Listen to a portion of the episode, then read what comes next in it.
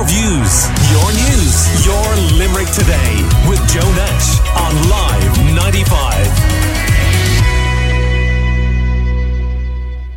Robert Grimes is from ESB Networks and is on the line. Good morning to you, Robert. Uh, Storm Isha had its impact in Limerick City and County. Uh, what's the latest from your perspective? Hello, Joe. Uh, thanks for having me on the show. Um, where we are at the minute in the Limerick City area, there's currently um, 433 customers without power. Uh, the majority of them are between, we'll say, Raheen and Patrickswell. There's 426 customers out. We currently have crews uh, working on a fault there, and I, I expect that to be the majority of them will be back sometime just after lunch. Um, there's another fault there out in the Cratloe area. There's about five five customers over the tree has brought a line down. And then in the the, the larger county itself, uh, there's a major fault in Newcastle West, uh, just on the edge of the town itself there, where a large tree again brought down uh, one of the main lines just where it leaves one of our stations. Um, and there's 990 customers affected there. After that, then it's kind of sporadic around the county. We have roughly 108 customers out down in Abbeyfeale, largely uh, along the road to Mount Collins. Uh, and that's again a tree has brought down a line there.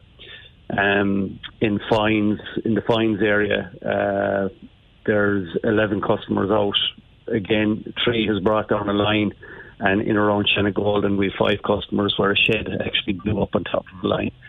Um, in the Charleville area, there's um, roughly 90 customers out, uh, three different outages. Um, one of them is a tree, and two are another is a broken pole. Right. So, so uh, Robert, you must be yeah. under a lot of pressure in terms of crews. You know, if this is Limerick and we were badly affected, as we've just heard from you there, but not maybe as bad as other parts of the country, must be a lot going on for the ESB today.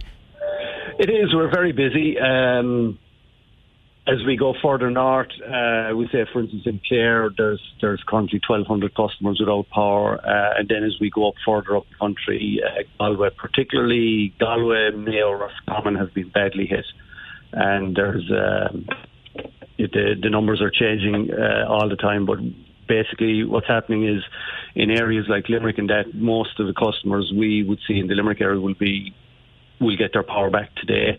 And once they're once they're back, uh, it'll free up some of our crews here in Limerick will move up move up along the country towards Galway and Roscommon, and that will be similar around the around the country as individual areas sort out their problems. We move to help out our colleagues and, in the worst affected areas. And what time were your crews able to be out in Limerick this morning? Our crews were out before first light, uh, so they were moving. We'll say at. Um, between six and seven o'clock this morning, moving into areas, and then as soon as we have light, um, as soon as, soon as dawn hits, if you like, they're actually going in fault hunting. Then, so we're basically in the in the on the move in the early hours.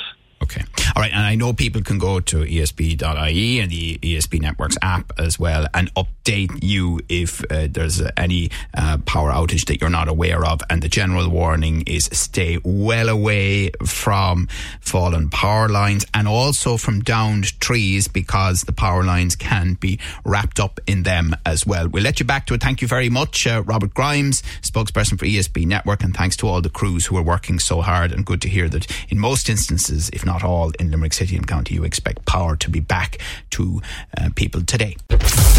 Your views, your news, your Limerick today with